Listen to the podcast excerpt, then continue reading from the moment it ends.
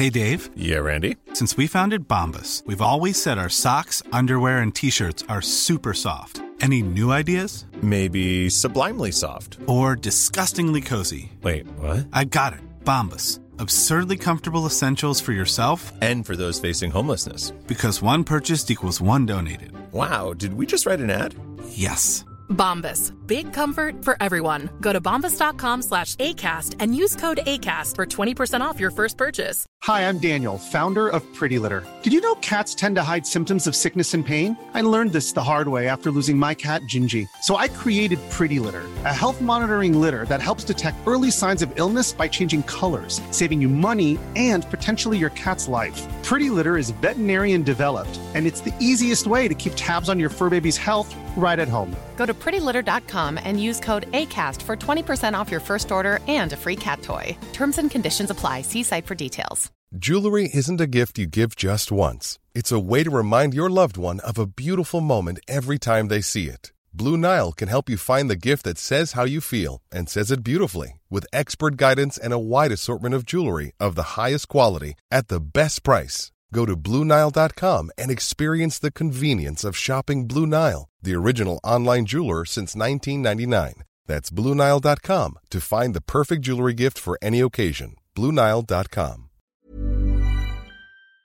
Hello, and welcome to the Blizzard Watch podcast, where we talk about all the games of Blizzard Entertainment, literally all of them. Eventually, we are going to have that rock and roll racing conversation. I swear it. No, we're not. Uh, I'm your host, Matt Rossi. With me this week are two excellent co-hosts, Alex Ziebart and Ann Stickney. Alex was the one who just interrupted my thing about the rock and roll racing. Oh, that was definitely Ann. Couldn't you tell by her voice? Well, since he's talking, uh, Alex, how are you this Hi. week? Uh, I'm pretty good. How are you? I'm not bad. I'm not bad. Uh, anything you want to talk about before we move on to Ann? Uh, not really. I haven't been playing a whole lot of games this week. I mean, I've been playing some Heroes of the Storm, but I've been in the final stretch of getting an unrelated project out, so not much gaming for me. Okay. Uh, and now, person who shouldn't have to be here today, and I apologize that we didn't make it so she didn't, Ann Stickney, who writes literally everything for the site. Uh, Ann, how are you this doing today? I was gonna make a clerks joke, and then you just kind of like undercut that. I'm sorry. Do the whole. I'm not even supposed to be here today. No. Um, I. Uh. I'm okay. Yeah. So just to like, not not to go into it too in depth, but I've been playing Mass Effect, and I've been playing the entire series because I've never played it time. before. Never played it before. Going in blind. Everybody on Twitter is being very kind and they aren't spoiling me. Only I don't think it's the fact that they're being kind. I think it's because they really want to watch me suffer. And Yeah. I got I got to a point today in Mass Effect 3 where I just completely I lost it. Just ugh. So Yeah. emotionally compromised. We'll just call me emotionally compromised today. But on the upside today, when I wasn't crying my eyes out over a video game, thank you, BioWare. I did go like see my sister and I got to see goats and llamas and horses and, and turkeys and chickens. There were piglets. I held a tarantula. Today was a good Ugh. day.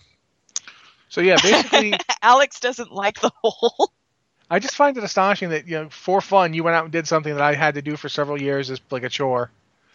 And it's like all I can do is think about like, yeah, cleaning up after it, yeah, cleaning up after it, yeah, cleaning up. Meanwhile, you loved it. It's just like that's oh yeah, life I for totally had a blast because I don't mean, have to clean up for, after it. I just I just go and I say hello and I'm like, yay, critters, and then I get covered in dander and then I come home. See, here, here's the thing. There, uh, for me, there's a threshold where, s- like a size threshold where something stops being creepy. Tarantulas are still small enough that they're creepy. Alex, I guarantee you, no matter how big that tarantula got, you would not be okay with it. No, like the size. I of, like, a- challenge you to find me a big, you know, if a pony-sized tarantula, you are not going to be like, yeah, that's cool. No, Here- okay, here's the thing. I'm an arachnophobe. I hate just insects in general. Disgusting. But I know other like people who are arachnophobes who get set off by like giant video game spiders. And I look at, at a giant video game spider, I'm like, oh, it's just an animal now. Like that's just like a Well, this one was like the size of the palm of my hand. I mean, it was not a small That's, tarantula. that's still dis- if that thing came running at me, I would still be like, oh god, uh, it spider. wouldn't come running at you though, because Penelope is very mellow. She But just if- she just if- chills in her aquarium. If a horse-sized spider ran at me, that'd be totally okay. It You'd would be not- okay with a horse. believe you. spider. I'm sorry, I don't believe you. Straight up, don't believe No. Uh, a horse-sized spider would not be able to get into my house without me knowing. Therefore, it's okay. if I saw it, I would call animal control or something. But I yeah, guarantee you, you would not be okay with it, and that it could get into your house without you knowing. my, my Because I've seen horror has- movies. My sister has said that she's going to get another tarantula, and she showed me the type of tarantula that she wants, and it looks very much like the one that I posted on Twitter today, except that they have pink feet. So it looks like a tarantula wearing ballet slippers, and it's very cute for like a giant airy mutant spider, you know. but I figured, I figured, you know, there comes a time where you just have to hold the tarantula, and today was that day. So For some reason, pink feet on a tarantula made me think of this. Did you know that there are chickens that are black, like jet black, with black meat? weird. I probably I didn't know. know that, but I don't really care. I learned it today. It's really weird. I saw a Any- lot of anyway. chickens today. There's a lot of chickens at that farm. I mean, I'm that has saying. nothing to do with no, this show I, at all. I am moving Yeah. past the livestock talk now. We're going to talk about some Blizzard news because you know Blizzard games and all that.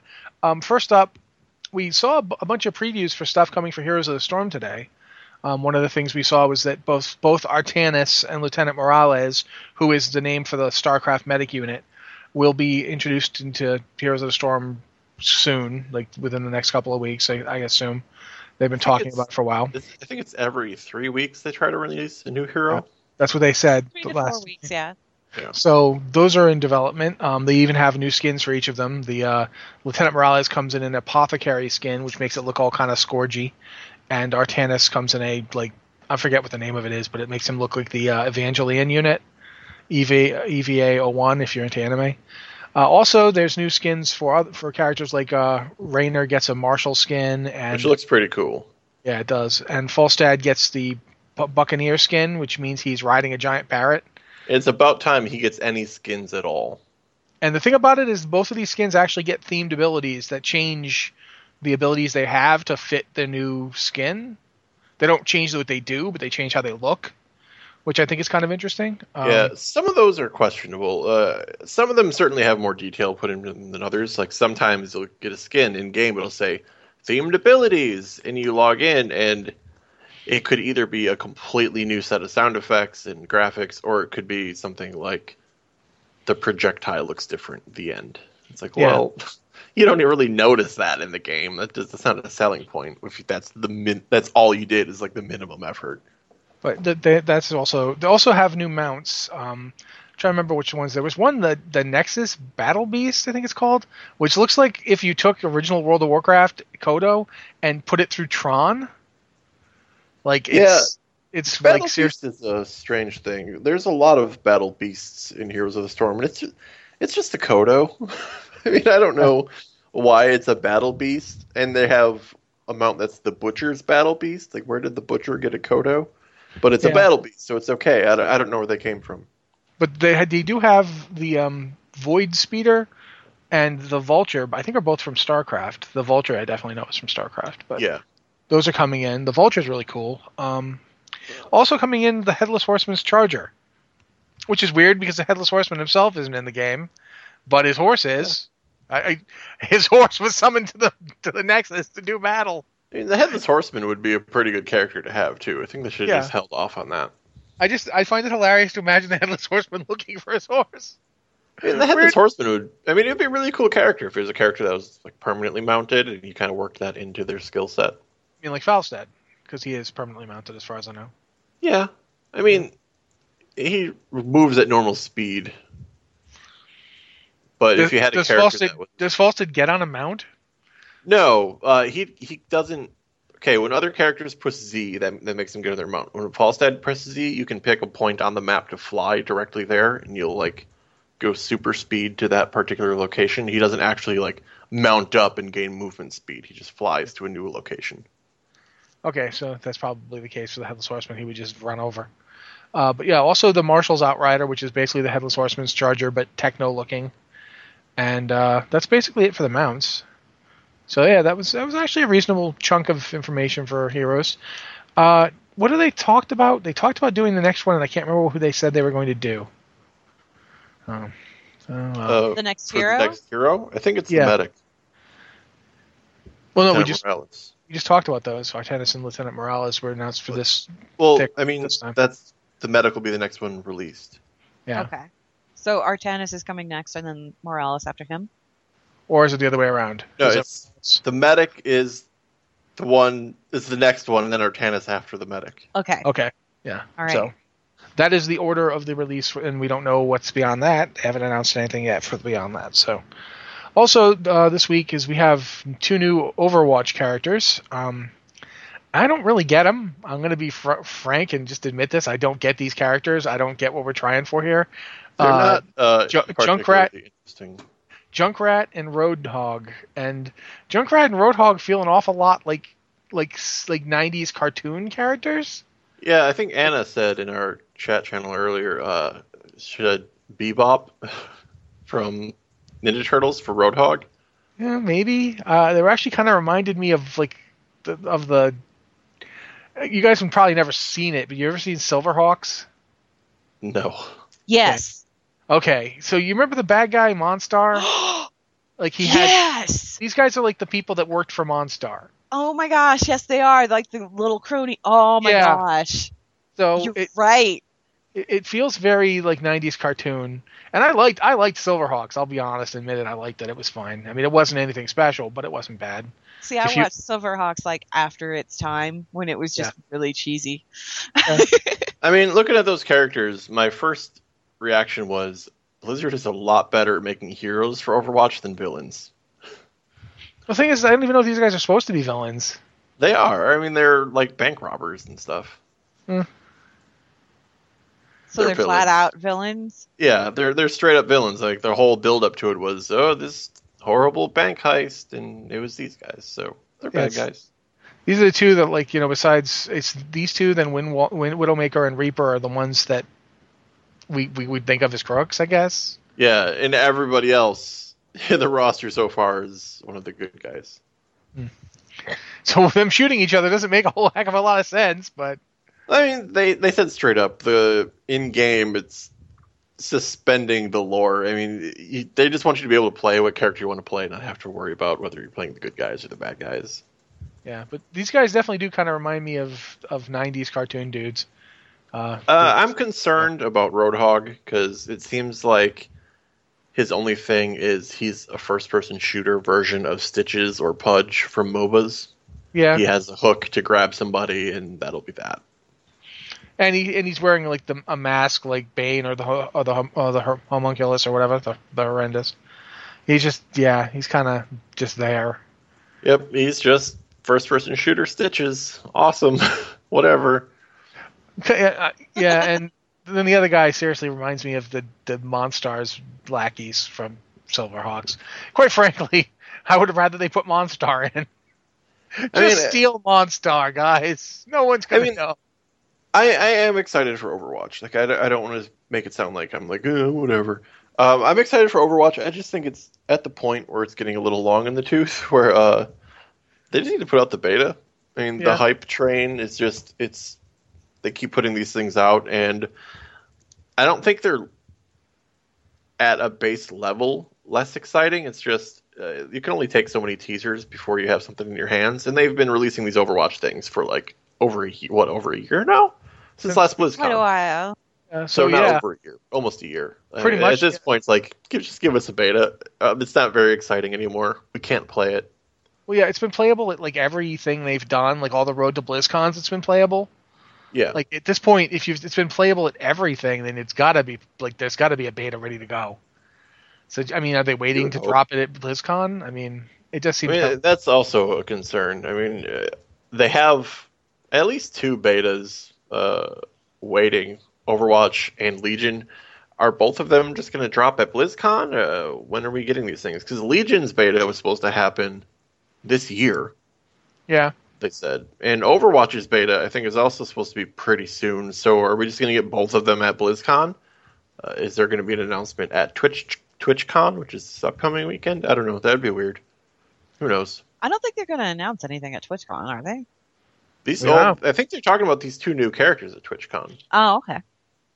I think you're, we're going to get like the gameplay trailers and all that. When is that? It's this weekend, uh, Okay. Saturday and Sunday, upcoming. I think. And then like next week, the uh, European Road to BlizzCon stuff starts happening. Okay. So there will be stuff there too. There will be Overwatch there too as well. All right. So next up is emails. We, uh, if you don't know, here at the Blizzard Watch podcast, we like to answer emails. Um, send them to uh, podcast at blizzardwatch all one word dot com, and we're more than happy to get them and answer them. Uh, we also take emails from people on Patreon. Um, what's our Patreon again, Alex? Patreon.com slash BlizzardWatch. Yeah, and I have to at some point find the thing that tells me how to read that because I'm expected to do that now. Uh, but first, we'll do some emails from the folks at Patreon because why not? Uh, first is from Geth88, which is weird because you'd think that was Mass Effect related, but it's not. So, It's an extra E. okay, yeah, there you're right. It is. Gethy. I don't know. It's That's probably just Geth, but it's just weird, Gethy. It's all he's all Gethy. He's very Geth-like. Just call it Geeth. Geeth I'm not call- 88. That sounds like that sounds like geese are coming and I'm lisping. what if it's what if it's Geeth Gate are on the way. It's Gate 88. Get he. I, Just Anyway. read the question. I'm trying to. so, with the Random House announcement, they mentioned you know World of Warcraft Illidan, and it got me thinking of what other books would be good to read for Legion. War of the Ancients would definitely be relevant. Uh, Stormrage and Wolfheart possibly as well. Are there any other books that might be relevant to an upcoming X Pack? Uh, I think we say this every single time the book thing is mentioned. Uh, so I'm gonna have Ann do it because she does it better than I do. Ann, what book do you think I'm thinking about here? What do you mean in terms of for for Legion? Yes. Mhm. Well, I was gonna say I did a whole Know Your Lore that had like a recommended reading list of everything possibly remotely related to Legion whatsoever. Yeah, but what book do you think I was going to say there? Last Guardian. Yes, because I always Last Guardian. Last Guardian is such a good book. But Last Guardian, uh, War of the Ancients, um, there's a whole bunch of them. There's a whole bunch of books that are, like I said, I, I had a Know Your Lore that it's just Know Your Lore recommended reading for Legion. And it goes down the list of like every novel and short story that's even remotely re- relevant to what we may or may not see in Legion. So that might be worth checking out. Yeah, it's it's basically the stuff you mentioned, and and covered it to a great degree. And honestly, we don't really know for sure what we're going to see there. Like, f- for all we know, we know the Vrykul are going to be there. Yeah. So anything that touches on the Vrykul, like the Sylvana short story, might well play in. I had the War of the Ancients trilogy, um, the Curse of the Worgen graphic novel because that goes into Worgen stuff. Um, Last Guardian, Tides of Darkness and Beyond the Dark Portal, uh, short stories, uh, Genn Greymane, Lord of His Pack, Sylvanas Windrunner, Edge of Night. Let's see, Stormrage isn't really necessary, necessary, but since we're going to be dealing with the Emerald Nightmare, you might as well read Stormrage just to get kind of like the backstory on the Nightmare War because that was never really presented in game. Wolfheart is another good one because it kind of explains Varian a little bit. Genn's in it quite a bit. The Worgen are in it quite a bit. Maiev is in it quite a bit. Anduin's in it. Like all of the all of the characters that are kind of popping up on that cast list all have a spot in there. The only one who's not really in there is Sylvanas. Um, and then War Crimes, obviously, because that kind of you can see where Sylvanas is going in War Crimes. It's not so much about Garrosh's trial as the sub story in War Crimes, because it gives you kind of a look into where Sylvanas is at, headspace wise. And since You know, she's going I- to be a key player, I skimmed this question when I picked it, and uh, I didn't read the second half. uh huh. Uh, I thought it was asking. It's not, but I thought it was at the time. It's asking what other books we would like to see tie into Legion besides Illidan. Oh, Would that also be an interesting topic to uh, make me feel like less of a fool? what, what, it depends on what you mean by that, like books that already exist, or well, look, what we just books- gave a very knowledgeable answer. No, no, I'm no. New books, new books that don't exist that you would like to see that would tie into Legion. I want a book that explains the Vrykul. if we're not going to get, I'd like it in game first, but The Vrykul and the Kvaldir and the yeah, rise of all that. humanity. I want to Yeah. see how humans existed. Yeah. I want to see like the, like a, a book from the perspective of whatever Reichel decided. No, I'm not killing my baby, my horrible, stunted, freakish little baby. I'm saving it, and I'm going to save all these other babies, and I'm going to take them south, and I'm going to like raise them in a valley somewhere where nobody can get to them. I want to see that because that's messed up. a The lot of this a lot of this past information stuff though this historical stuff is stuff that i think that we're going to see addressed in chronicle Yeah, but I still want to. I still want a book on that particular I topic. want I want a book about the elves that were going to genocide. Oh, the Nightborne. Yeah, like what Yeah. what do they do? What's up with them? Are Who's they all horrible the Nightborne? monsters? I want to know we who got to be in charge of that. Like after Azshara got turned into a snake person and half their civilization got blown up, who was left to be in charge? Is it that princess character from like I don't know if you guys remember this, but in Warcraft 3 there's this like shrine and you run into this like spirit of this ancient Kaldorei princess? Like was one of her relatives the one who's in charge? Like who who do you have left to be in charge? It- That's it's just always weird to me when they add a new race and they're like, "Yep, they exist for you to commit genocide against them. They have no redeeming qualities. They're all monsters. They exist to die." And I'm like, "Well, they can't all be monsters. Why are we committing genocide so often? There has to be something good in there." yeah Oh well. So Alex wants to wants to know about these guys we're going to turn into hamburger. Yep.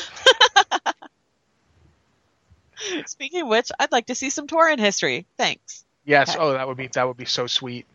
Maybe you can do both, like because both the Tauren and the Vrykul are like in these northern areas of the Broken Isles. yeah The Yeah. Tauren are actually on Highmountain. Finally, we're gonna get to see High like- Mountain. yeah there's the Tauren. there's Highmountain there's like i just want to see where that whole split happened between Tauren and taunka and you know the Yaungol, and I, I want to see that evolutionary process because we've never really seen that, nor have we gotten any kind of origin anything for the Tauren at all. We had and- like the and- one guy with the we, the one guy appears in the war in War of the Ancients. The dude who's holding the eagle spear. Yeah, Um, and then we've got we've got like, I mean, there's a lot. Obviously, we we have like, I shouldn't say a lot, but we know pretty solid about the trolls and the night elves and how they came to be, but we don't really know. And we know about the trolls and how they were fighting against these other guys. And then we have like the Pandaren history where they separated themselves with the whole War of the Ancients thing, but we really don't have any information about Tauren at all. And presumably they were one of the original species on Yeah. Azeroth. So I'd kind of like to see something about them. That's that kind would of definitely weird. be cool. What? I mean, The Tauren creation myths are fascinating too because yeah. it's all this weird stuff about like the blackness covering the land and the Earth Mother reaching her hand out and her shadow where and her Tauren- eyes and all this Yeah. other stuff. Were, were they there prior to the Titans? Because if I was a Titan, I don't think I would think I'm going to make cow people. Yeah, they I don't know. they predated the Titans supposedly. Even- even if- Theoretically, we don't if they- know for sure. That Yeah, we know that the, the Tauren are in Ulduar? Like, there's two statues when you walk into like Ulduar when you're gonna go fight what's her name, uh, Cat Lady, Auriaya. There's two statues just beneath the stairs. One's a night elf, a night elf, not a troll, and the other is a Tauren. Eh. is that some kind of druid reference? I don't know. They're there. Like they're right there. It's like when you fight a Auriaya, they're like right there in that area. That's I've always noticed them. Since since the globe fiasco, I always question the doodads in Titan locations in game. Yeah, It's, all I'm Like- saying is that they're there. I'm not saying it proves that Yeah. the Titans like, are they, the are they a, are they a, a hint, or is it just some artist who's like, I want to put a statue here? Well, it's interesting at any rate. Uh, next point is from Alastril. And Alastril says, I have just finished reading the news on the new uh, silence chat feature for Heroes of the Storm. Do you think that a similar system would do any good in WoW in helping to curb some of the more toxic players in the game? Uh, you can ignore people. that's pretty much as silent as you get. Yeah. You Yeah, ignore them, and then you can't hear them anymore. Ignoring people doesn't punish people for bad behavior, though. It kind of puts Not the really. burden on the entire player base. Whereas the silence feature is if enough people report them, they just can't talk. Bad behavior means you are forcibly shut up. So basically, what you're saying is you would need a th- situation where putting someone on ignore enough times means they get permanently ignored by everybody. Or reporting them often enough. Yeah, because uh, it's. And here's the Storm, it's partially automated in that if somebody gets enough reports in a short amount of time, they automatically get silenced. Uh, otherwise, if they don't get a deluge of reports, the actual like human beings will investigate it. And every time you get, I think the first time you get silenced, it's like 24 hours. And every time you get silenced after that, doubles the amount of time you're silenced. So if you behave poorly enough, you can theoretically be silenced for oh 10 years or whatever. It's it's a it's an infinitely growing punishment. I mean, I don't know. It's it's interesting to think about. I don't. The problem with World of Warcraft is people tend to double up on accounts really fast, or you know, quit and come back. Yes. And, you know, Or they roll another, another character just to whisper you to get around the ignore, which is annoying.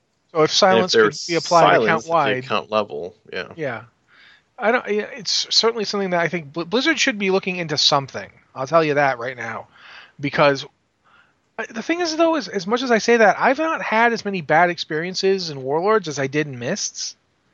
Maybe that's just because there's less people around right now. I mean, the numbers of the game are I was going to say I haven't had any bad experiences, but that's because I've spent most of my time in my garrison. I don't leave my garrison. Well, I mean, like when the times I've done LFR or the times I've done dungeons haven't been too bad. I had like really. one dungeon. I had one dungeon which was just so horrible that I stopped playing dungeons for three days. But aside from that, I haven't really had anything too bad. Like mists, Was it mists. the I had railroad dungeon? Was it the railroad dungeon? no. This was No? pu- this was purely player behavior. This wasn't the dungeon.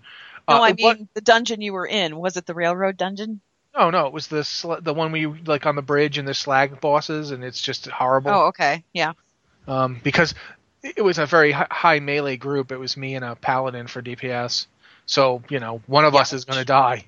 Yeah. You know, it's just it's like you know, one of us is going to get killed. I, I don't know what to tell you. You've got three DPS, two of them are melee, it just and the tank is melee. There's there's a lot of people in melee. Is what I'm saying. So. Yeah, but that that, that hasn't happened as much. Mists, I had a bad experience. If I was in like three dungeons in a day, two of them would be at least somewhat bad, or one of them would be absolutely terrible. I haven't had that in Draenor, but I haven't had as many dungeons either. Like if I run one in a day, that's kind of a big deal. That's a lot of dungeon running for me now. So I don't know. Maybe if they kick up some means to prevent the really hellacious behavior, like for instance the the slag mines dungeon I was in, where the guy just started screaming about each of our racial origins and how you know we were terrible people because of them, and he was guessing. He just he made up racial stuff for us, you know. I mean, my opinion is if you have an online community, you should have tools for policing bad behavior. Even if, if everybody seems to be perfectly well behaved, those tools should still exist just in case. And know I don't what I think wish WoW has sufficient tools right now. What do you wish they had, Ian? I wish they had it so that when you hit ignore and you went to ignore somebody, they disappeared. It wasn't just that they couldn't talk to you, it was that their character was no longer visible on your screen. Essentially Yes. phased out. And in addition, you phase out to them and they can no longer see you. See, that's the thing. Honestly, the problem with ignore in in WoW is that it doesn't keep them from still trying to contact you. Right. But if if they disappeared and you could no longer actually physically see them and they could no longer physically see you, the impetus would just like that would take away a lot of the tension as far as I'm concerned. Because there I mean- there's there's been points I, I've I've had my own run-ins with people questionable people who were weird. Let's just we'll just call them weird, right? Weird people who made it a point even after I put them on ignore to follow me around, which was also distressing. But it was like, well, what can you do? You can't do anything about it. You can leave, you can go somewhere else, and if they follow you, well, then you've got no recourse. You know what I yeah, mean? and I, I agree. I don't disagree at all. I think it would be an awesome thing to have. I would love it. I think the complication comes in where if you have someone on ignore and you're both killing mobs in the same area, is there a phantom killing those mobs? Are there are you not seeing each other fighting mobs? I think they just should just have like a that? timeout phase for people who get thrown on ignore. like just throw them into a phase where there's nobody.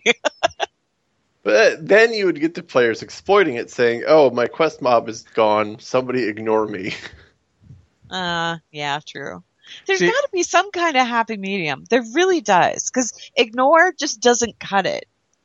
Yeah. and the other thing is, is I I think one of the things that would be better is even if we didn't have account, ignore phasing people out, ignore should be account wide immediately Yeah, because the thing where every people every character on their BattleNet account, not just the on that particular server, BattleNet wide. yeah you It- just done. particularly where actual severe harassment is concerned. Um, you putting somebody on ignore doesn't stop them from being horrible monsters in public channels, potentially about you. yeah Uh, I mean, That's everybody true. else is still seeing them talking crap about you, and there's nothing you can do about it. that's true. No, it just means you can't see them talking crap about you or saying whatever the heck they want to say. You know. Yeah, and it is something that I, I think when when WoW was first being designed, I mean, it was first the first inkling that this game was going to exist was back around 2000. Yeah. Something like so that. so it, this when it was designed, that was the wild west of MMOs and gaming in general. I mean, EverQuest was the big deal, and like that was a community of a couple hundred thousand people. So the tools are way behind.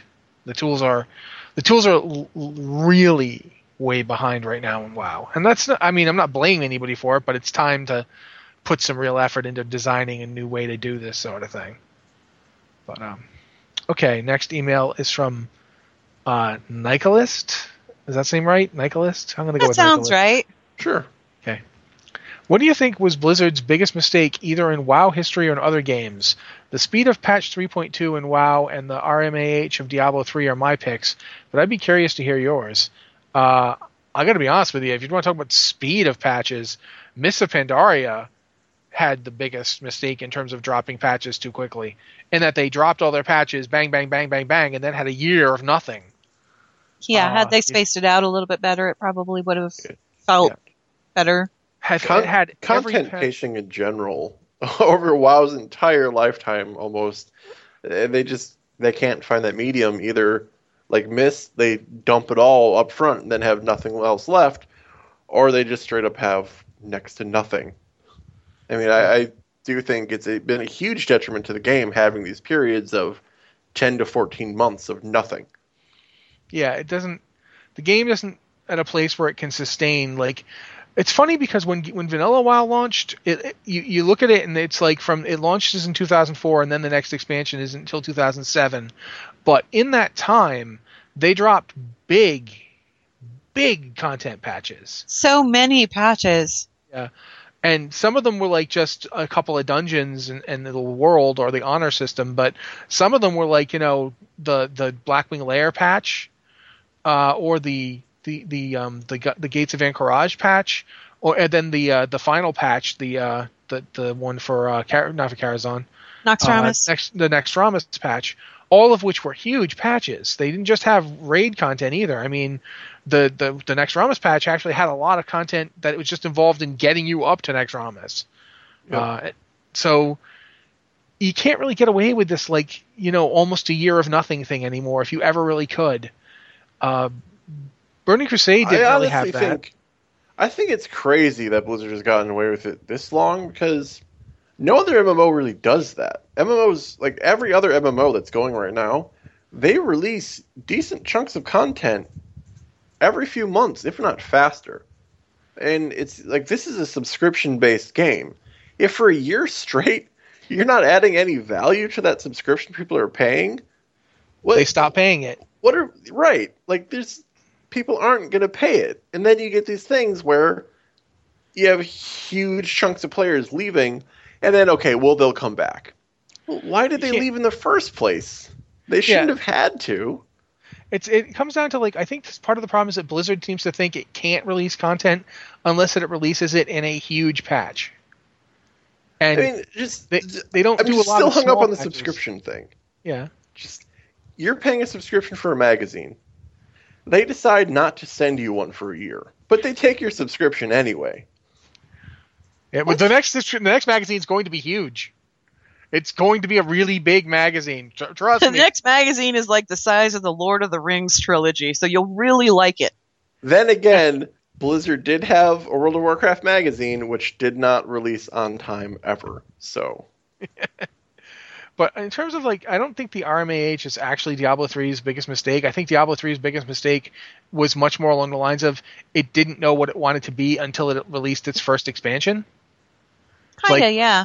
The first expansion made Diablo 3 good. Diablo 3 is a very good game now. And it feels like a lot of that was stuff that they didn't know they wanted until they I don't I don't know how to say this without sounding kind of arrogant, so I'll just sound arrogant and people can later on hoist me on it. It feels an awful lot like Diablo 3 released in a real beta state.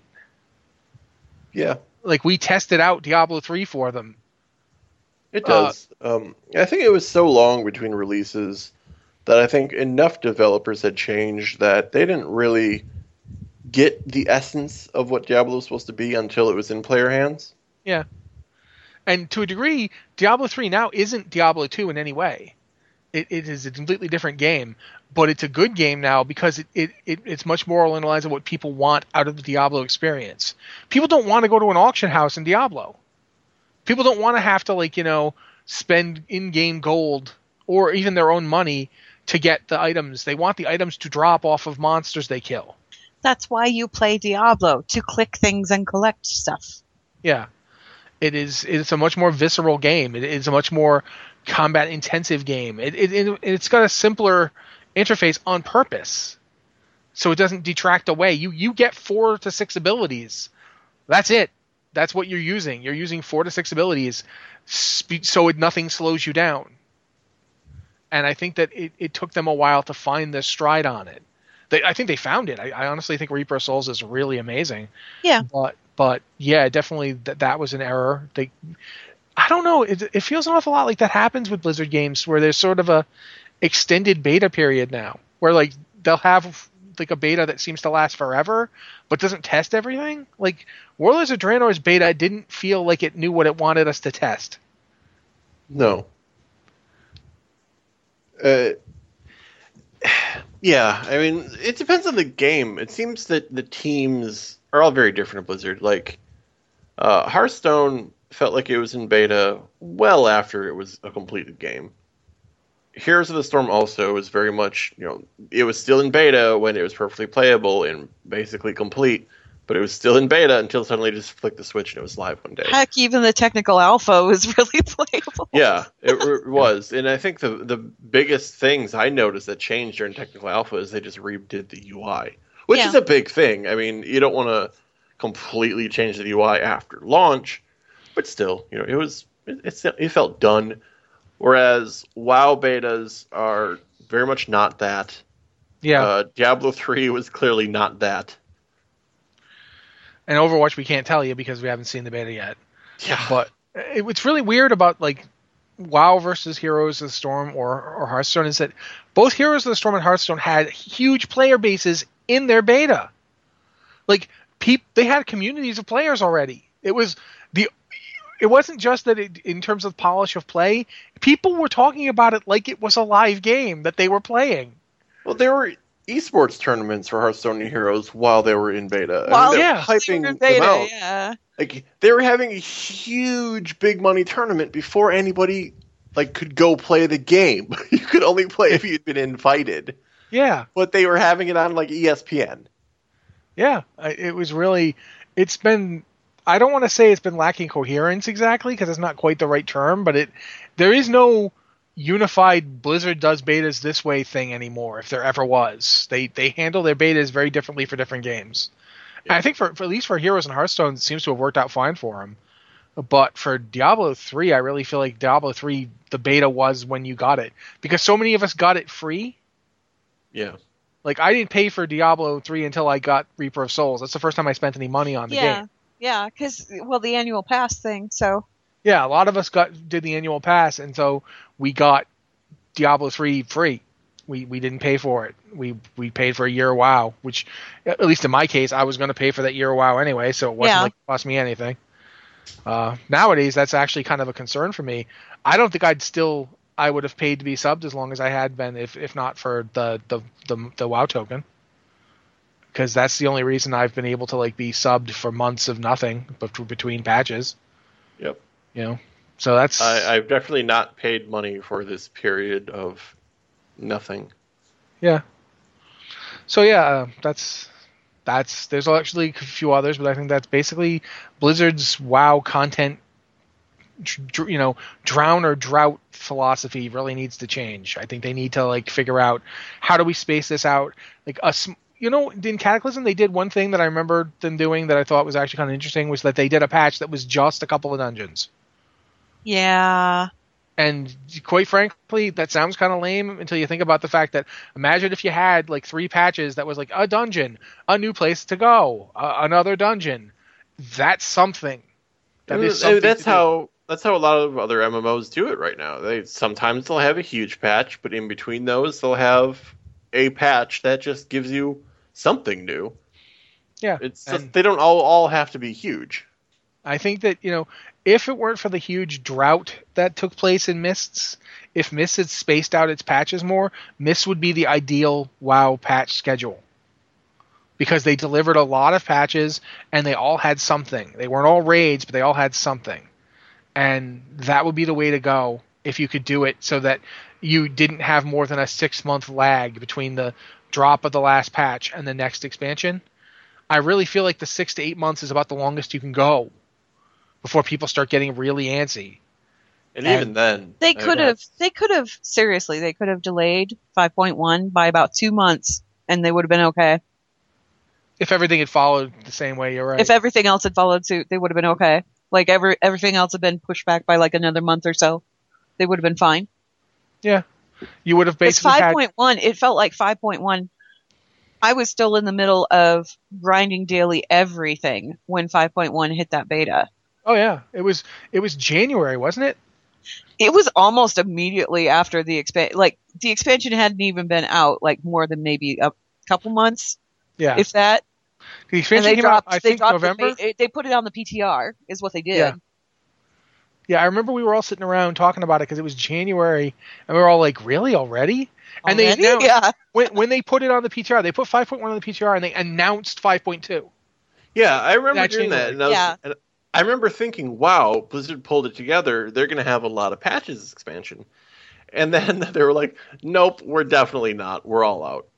The thing is, they did have a lot of patches because would they did four patches. That is yeah, actually and then it was see you in a year. Yeah, that was the problem. The problem wasn't that they didn't do a lot of stuff. It was that they did a ton of stuff, all and it's all done by summer. They just they kind of front loaded everything, and they could have spaced it out a little farther. If they, yeah, if you, you're right. If they had put out the first one back two months and then had everything stagger back and then take an additional month besides that, you would have been, you would have been looking at like an eight month period rather than like I think close to Seven to eight months, which is which is fine. It's still kind of lengthy, but it's nowhere near as Yeah. you know. You're not sitting there at the end of a year going, "Oh garage again." I got got to get got to get everyone's alts their heirlooms. I keep I keep bringing up these other MMOs, but it's just because WoW is an MMO, and there's I mean you have to compare at some point. It just feels like the more I see what these other MMOs are doing, the more I feel it's unacceptable for there even to be like three months without something new in WoW. It doesn't have to be a big thing; it can be anything. But when you go this long period with nothing, what I'm looking at, you know, Final Fantasy, whatever number they're on, uh, the Old Republic, Secret World, uh, these other, even WildStar, which hit its, you know, it wasn't doing super well, but they were still putting out content. They do it regularly. There's always something. And WoW, it's here's something. Six months later, here's something. We'll see you next year. Yeah, I do think that they need to come up with a way to deliver the stuff in a more spaced out way, rather than holding it all for one patch and then you know just burying you in stuff. Uh, give me something this month, and then in two months, give me something else, and then in two months down the road from that, give me something else. It, it's I just kind of ridiculous to pay a subscription when, uh, especially Warlords, where there really wasn't much in patches. You're still paying a subscription, and then We you have to buy the next expansion. It's like I'm not paying for anything. Yeah, you got one. I You got bought two, my box, and that was it. there were two patches one patch didn't deliver anything. I mean, it gave you a lot of quality of life stuff, but quality of life stuff isn't marquee stuff that you feel like you should pay for. You know what I'm saying? It Yeah. doesn't kind of thing that makes you feel like your subscription has value. But I think we should need to move on because otherwise we'll just be griping for another like 20 minutes. The next email is from Lamina uh, Draenei Mistweaver from Silvermoon. Uh, I'm not hollow. I'm not really a huge role player, but I do enjoy it. Although I don't really go in depth for my character's background. But a question arose recently while leveling a new character. I started leveling a Draenei monk and thought about how to roleplay her, and got a little confused uh, how such a thing could make sense in roleplay. The Draenei still start by falling out of the shattered piece of the Exodar, circa Burning Crusade, yet there is a Pandaren who recently joined the Alliance after traveling from the Wandering Island, circa Mists of Pandaria, there to teach my Draenei the monk arts. Is there a way to roleplay this situation without ignoring the crash landing or just saying, oh well, the monk trainers followed Chen as he left the island circa Warcraft 3? Another question I have was, how do I make any sense role-playing wise for a Pandaren to visit Outland before visiting Northrend and the rest of Kalimdor and the Eastern Kingdoms, Hyjal, Twilight Highlands, and the like? I hope you can clear this up for me. Uh, thank you. Um, one thing is that that Pandaren is actually a specific one who's sort of semi-famous in game. It's Chen's cousin. And he He's a used to Stormstout. yeah, and he used to write these guides to all the stuff in Warcraft back when Warcraft 3 was coming out. He was Yeah. the guy who wrote all these guides. So he was exploring Azeroth. Like his like that during that period of time. During Warcraft 3, he was already out, but you know, and he wasn't following Chen at all. He was doing his own thing, writing about stuff. Uh, I think he gets mentioned very briefly in Pearl of Pandaria, but I'm not sure. Like I don't remember now. Um, I'm not sure if he gets mentioned or not. But you know he he's he's sort of a he's sort of a wink and a nod to like the Warcraft three guides, and also one thing is that if you look at like for instance the like the Draenei on Draenor, the Draenei have a monk tradition. The Auchenai monks, like if you go to Burning Crusade stuff, there's Auchenai monks all over the place in in Mana-Tombs and uh, Auchenai crypts. It's actually Auchenai crypts, I'm pretty sure. There, but we, we we did the leveling stream fairly recently. We went to Auchenai crypts, and there were monks there Yeah. with sticks and everything. They they have their own monk tradition. So technically speaking, the only reason you'd need to go to that Pandaren trainer is because he happens to be there, as a nod to, you know, that character. Uh, you could have ve- very easily be a monk from the get go. Like you're a monk already. You know, your character's on the ship and the ship crashes and you're monking it up. It just happens the only trainer left is basically it feels like your character and that guy over there are the only monks on the island because everybody else didn't make it. It's not really a great starting zone in terms of people making it. You're wandering around healing people with the gift of the Naaru because everybody who could heal them more effectively is off doing other stuff. I, I always found like the the Draenei starting zone is really dark. Like I don't know what you guys feel about it, but I've always felt like it's kind of it's it's a somewhat dark and depressing origin. That that think- everything is pretty wiped out. I, I don't think it's the only one. I think there are other starting zones that are pretty bad. Though I haven't played a lot of them since. I played pretty much all of them vanilla, but not since Cataclysm. But I remember a lot of the starting zones where everything is busted, everybody's dead, this world sucks, go kill stuff. Well, it's funny because Cataclysm did a lot of revamp. Like Cataclysm made the human one worse. Yeah. Like wolves are all monsters now; they're all insane now. Uh, there's orcs burning down the orchard. You know, it, it's like it's significantly worse than it was in terms Yeah, of I mean, in vanilla, it was thieves are in the berry fields, go chase them away. Now it's the orcs have burned it to the ground. yeah. There's nothing. The left. orcs are setting everything on fire. Yeah, the human starting zone is not not terribly appealing anymore. But uh, in terms of role play wise for a Pandaren, I mean, I just assume that's where you go because that's where they send you. Like I don't. uh, Your Pandaren kind of has to just accept that they they went to Outland. Yeah. I got nothing in terms of why why would you go to Outland? Eh, we always wanted to go to that place, and Yeah, the Yeah. the sequence of expansion content is not something you can justify in roleplay. It just it just doesn't make No. sense. You're You- time traveling and you're not doing it on purpose. That's just how you just kind of disconnect it, really, and don't think about it too much. Yeah, I mean, like if you're think about it honestly, if a Pandaren had showed up at the Wrathgate, I think literally everybody would have stopped. Even even Putress would have stopped. And now, behold the terrible vengeance of is that a panda? What are you doing here? Did you guys know there was a panda here? No. the Lich King's like in the middle of hoovering Saurfang Jr. and he just stops in the middle of it. Is that a panda? yeah, Bolvar's like, you mon. Hi, can, can can we help you? Can we help you? Have You're you been? kind helped? of wow. You drink a lot. Well, that's that's impressive, but um, kind of in the middle of this dramatic scene. Oh, Are- oh, I'm very Are sorry. we all hallucinating? Are we having Yeah. some sort of simultaneous hallucination? And this has been a this has been a problem for a long time that the the actual questing storyline isn't cohesive or coherent. You're jumping around the timeline. You just kind of have to accept it because There's- I mean, think about it. Deathwing, like the, as soon as you get done in, in, in Northrend, Deathwing is ravaging the land again. Actually, the weirdest thing is, do if you're into Panda, you start Panda stuff starts after Cataclysm because the Wandering Isle stuff all starts after Cataclysm. Then you go back in time to just before the Cataclysm, or just no, not just before, but just during Deathwing's whole rise to power. You you you level to sixty through that happening. Then suddenly you go way back in time. Then you come back a little bit, and then you see like the Wrath stuff. Then you're back in the Cataclysm again. Finally, that's over, and you can go to Pandaria, and you're like sort of in your own time frame again. So it's it's it's all over the place. You, you, It's you not can't something you can explain. Yeah, Just your It's a character. little bizarre. don't don't try to explain it. It's like uh, in role play, um, you don't say you killed that raid boss thirty-seven times. you just don't. And this is another one of those things. It's a game mechanic. You don't bring it up. Yeah. When when a new race is introduced after expansions have already come out, it's kind of problematic to like assume that they're actually yes they are going back and doing all of this old stuff again. You just sort of gloss over that and come up with a reasonable reason why they are where they are. Yeah, and it, to a degree, I mean, some stuff is is non-specific enough that you can kind of get away with it. Uh, whereas other stuff, you just kind of have to hold your nose and ignore it. I think we have time for one more email because you know there were technical problems. So I think I'm going to try this next email, which is from Drew Bob. Good, because I like the intro to this one. Greetings, awesome people, and Alex, who is double awesome.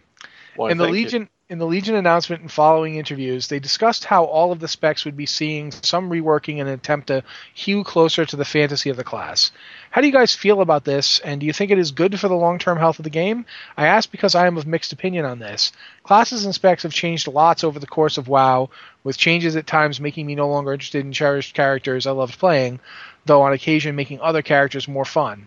All of these changes also seem to be made with only the latest expansion in mind, which seriously devastates, devalues old contents, or makes it irrelevant. Is this okay, healthy, or inevitable? Thanks, love your site, and Rossi, I love the new look. Uh, Drew Bob.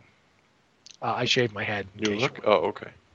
yeah, um, well, I think Anne, you want to talk about it first? Like, what do you feel about it? I have nothing to say to Drew Bob because he didn't even mention me.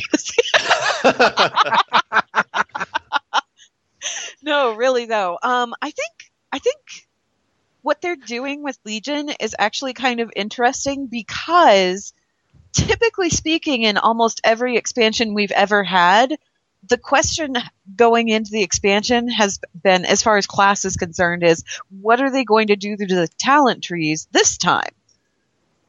And Yeah.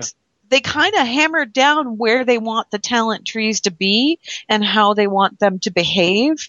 And now that they've done that, there's kind of like a space for them to step back, look at the classes themselves and not just those talent trees and go, okay, how can we make this class feel more like unique, which, which is something that people have been kind of asking for since vanilla. Like back when we used to have class quests and stuff in vanilla, people have been, you know, begging for some kind of class quest or something to make the class feel cool. And in vanilla, the class quest was the thing that made the class feel cool, you know. So now we're getting this kind of idea of where specializations and classes themselves are going to be looked at in depth. And I'm interested in seeing what they're going to do with it. One idea I I, think I, know I liked uh, is the idea of not having double names anymore. I don't like that, and I never did. I don't like there being a paladin and a warrior spec both called protection. I don't like there being two restorations. I've never liked that. Um, I definitely think that two two specs called frost, especially in two classes as different as mages and death knights, no, you change those things. So I'm Is that a I'm all down deal? for that. Really? I I don't like it, you know, and if you know Alright. it's maybe it's not a big As a deal. rogue, I have no opinion on this. yeah, but rogue stuff has another problem. Calling them That's- assassination rogues is dumb. They should be assassin rogues. There's no reason to call them assassination rogues. That's like, you know, you don't call people who assassinate people assassinationers. We call them assassins. so that's I- I always think- bugged me. It's it's like uh people who have inscription being called inscriptionists, no, they're scribes. Okay, scribblers. scribblers. Yeah. Um, I- think it depends on how Blizzard does this. I think there are cases where, okay, if you have a warrior, well, let's go with paladin. You have the holy protection and retribution. If you decide uh, to get closer to the class fantasy, we're going to remove retribution and give them something else. Uh, we're not going to give them a DPS spec anymore. I think that's going to alienate players. But you have a situation where hunters or even rogues where the three specs aren't that all, aren't all that distinct right now. I Yeah. mean, there's always one tree that's like, uh, this is the one that nobody uses because it's not very interesting, and it's pretty much the same as this other one, and the other one's better. So it's a third throwaway tree. In that case, taking that third tree that's doing nothing interesting and making it better and do something specific, like hunters getting a melee spec, um, for all the jokes we make about melee hunters, giving that third tree an identity is really good. Otherwise, it's just wasted space, and Yeah, I thought it was- always been that way. I thought it was interesting they talked about doing rogues where they were going to have like the the the stealthy ninja type, the you know, the swashbuckling type. That Yeah. that interests me. That's for that's sure. a neat that's a neat way to go about it. In terms of paladins and warriors, you both using I don't think you're going to get rid of retribution. I don't think you're going to change retribution. But having two tanking classes that both use shields, that both have the same name, it's too close. I know they have differences, but I don't like being that similar to that other guy. It's just anything they can do to make them play differently. And I know that there's only so much they can do without alienating people. Because let's face it, if you're a protection warrior right now, you want to use a shield and a weapon because that's been the thing the whole time. And hewing to the classic fantasy of the class, you can't do a lot about it. Do you know what I'm saying? Like so, there's thematic differences you can make. Um, honestly, quite frankly, I think warriors should just get away from one-handed weapons. They just shouldn't use them. Period. They should not use them. They should be like barbarians from D3, that where they Lighter every weapon. everything they use is big. Everything they use is a two-hander. You know, so the protection warrior now becomes a juggernaut and uses a two-handed weapon and a shield. Boom, done. And it, it, it I want um, something large to hit something with. yeah, every like everything should be massive because warriors shouldn't be finesse. They shouldn't be the finesse warrior is the arms warrior who still uses a two hander. He's finesse because he only uses a two hander. Like that's that's the nimble guy of the warrior. Like that that dude's hitting me with a car with like a tree trunk. Yes, but he only has one tree trunk, and he doesn't have like a car door strapped to his arm while he's hitting you with the tree trunk. That's how you know he's flexible. Fizzle just pop, piped up in the chat channel and said, "Dual shield prot warriors." Sorry, but that's a paladin skill. Plus, it doesn't really feel very warrior-y. The idea that you'd want to only hit people with something you hide behind. No, I, warriors. I can totally What see if it them had hitting you the spikes on it and it was the size of a refrigerator door? Plus, there's that cool robot that the Draenei have. yeah, that's true. That's got the two shields, and I like the cool robot. Now, pick, if you could pick up the cool robot and hit people with that, now that's a warrior thing. If you want to get closer to the fantasy of paladin, make their spell effects not suck. I'll admit Make them ha- look better and sound better. having played a paladin up to like 90 at this point, uh, so I, I feel like I've got a little feel for how they are to level. Uh, retribution in particular needs to feel like it's actually re- like there's a retributive aspect to it. like you're hitting something instead Not of just that. glitter at them. retribution should feel like you you you're like, come on, they hit you, and you're like, you think that was hitting me? Okay, this is hitting someone. There needs to be a payback angle to retribution. They need to feel like they're getting actual vengeance. That they're doing, you know, they're righting wrongs. They're they're the guy who who doesn't start the fight but who finishes it. There's retribution doesn't feel like that at all. They don't feel dangerous. They feel like I'm going to wait for Templar's verdict to come up. Okay, it's up. Bang. Let me just let me hit people with my weapon instead of like conjuring glittery hammers and uh, like. Or you know, hey, you know, there were some cool ideas for Pally's. Like, uh, I I don't know where it went. I guess it's now it's just a prod thing. I'm not sure. But the Guardian of Ancient Kings thing. Yeah. That, that is a cool idea, but he shouldn't have just been running around next to you yelling at people. He should have been like around you. Like there should have been a feeling of the you know when you summon that thing that you become the guardian of ancient kings, not and there's my friend. With like white fire coming out of your eyes. Yeah, something. Yeah. Something. Here's my friend, the angry man. We yeah. should probably uh, wrap it up though. Yeah, we've we've gone long enough tonight.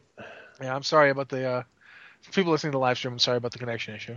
If you're not listening to the uh, live stream, I just I just want fire out of my eyeballs. That's, that's all I care about. And in the rate, and can you do it this week, or do I have to do it? No, I can do it.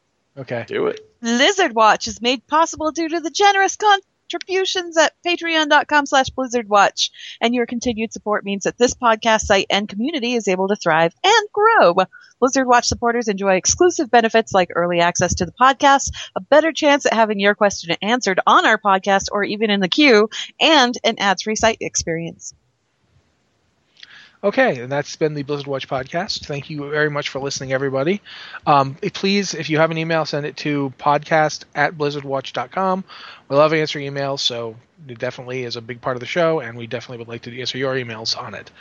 Uh, then that's the show for everybody. Thank you very much, and have a good week.